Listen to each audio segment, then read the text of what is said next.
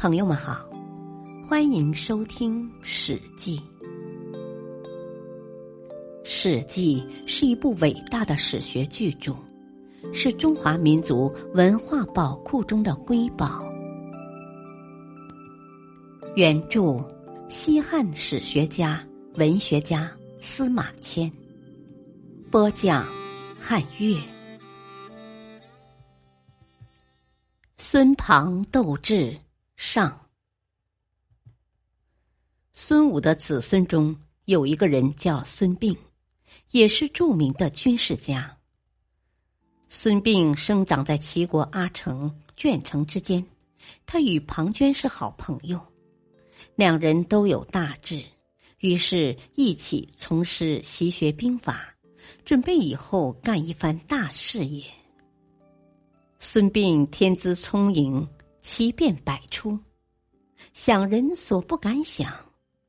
庞涓较为稳重，但求必胜，不务涉险。老师对这两个徒儿都颇为看重，认为二人各有所长，不相上下。而庞涓则认为自己比不上孙膑。其实，晋亦分为韩、赵、魏三家，诸小国纷纷被灭。七雄并峙的局面开始形成。孙庞学成出师，师兄弟二人辞别师父，来到一个岔路口，珍重道别。庞涓道：“魏国惠王新立，广收天下英才啊！我欲往大梁走一趟，师弟愿否与我一同前往呢？”孙膑不愿意离开家乡，摇了摇头道：“啊，师兄且先走一步，小弟家中还有些琐事要料理，一时不能远行，不能陪伴师兄了。”庞涓见孙膑如此说，况且也怕到了魏国后，孙膑与自己争功，也就不再相强。师兄弟二人遂拱手道别，各奔东西。庞涓到了魏国都城大梁，去见魏惠王。魏惠王与庞涓讲论半日，见庞涓对答如流，与各国情况、天下形势了如指掌。魏惠王见庞涓国有真才实学，且又深通兵法，心中大喜，当即委以重任。此后，庞涓为魏国领兵作战，驰骋疆场，战无不胜，攻无不克，一时天下知名。魏王奖励庞涓军功，赏赐无数。庞涓住的是高屋大厦，穿的是绫罗绸缎，听的是丝竹管弦，娇妻美妾，充满后庭，不禁志得意满。因思师弟孙膑到如今默默无闻，何不召来同享荣华呢？也算是大家师兄弟一场，有个照应。当即修书一封，书中备言：“魏王爱才若渴，师弟若来，我为引荐，必为所用。”云云，暗中派人送往齐国孙膑家乡。孙膑久居乡里，静极思动，见了此信正合心意，于是依言来到魏国，找到庞涓府上，师兄弟见面大喜，互道别来情由。庞涓摆酒接风，席上二人畅谈天下大事，一心勃勃。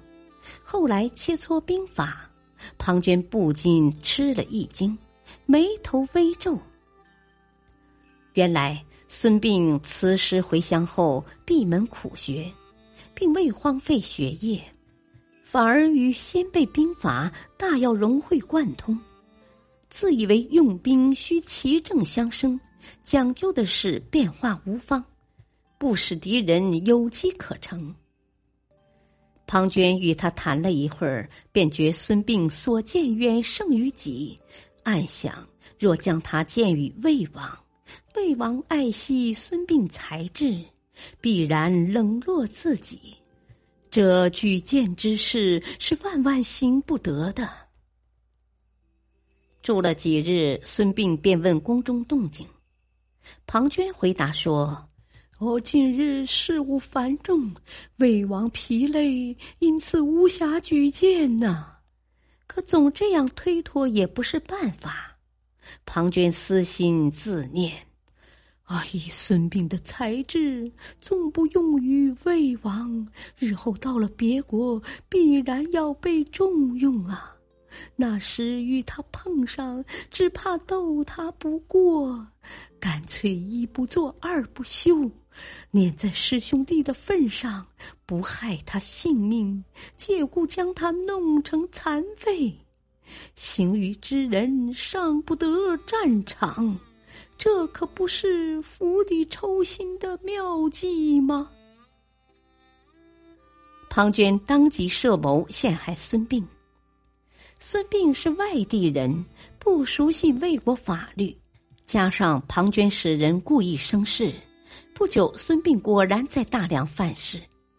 庞涓指使官府判了孙膑很重的刑，砍断了孙膑的两只脚，并在孙膑的额上刺了字。这么一来，无脚不能行走，囚犯的字样永远挂在了脸上。孙膑满腹智谋，无法施展，庞涓暗自得意。孙膑受刑之后，回到庞涓府上养伤。庞涓每日前来，装模作样的问寒问暖。过了不久，孙膑也就察觉到自己所受的罪过全是庞涓所指使，十分恼怒。可是人在屋檐下，不得不低头。孙膑一面与庞涓应酬，一面苦思脱身之计。孙膑腿上伤好，庞涓叫人做了一辆手推车给他乘坐。现在庞涓对孙膑已不再如何防范，随便孙膑到城中走动，并派了一个小仆人照顾他。孙膑善待小仆人，吩咐他在外面听到什么消息回来讲给自己听。小仆人见了孙膑的惨状，同情孙膑，孙膑但有所求，无不照办。这一日，小仆人从外面回来，说起一件事：齐国使臣来到魏都大梁。孙膑听了，大笑三声，道：“哦吼吼吼吼！苍天有眼，叫我得报此仇啊！”小仆人听了，莫名其妙。感谢收听。下期播讲孙庞斗智中，敬请收听，再会。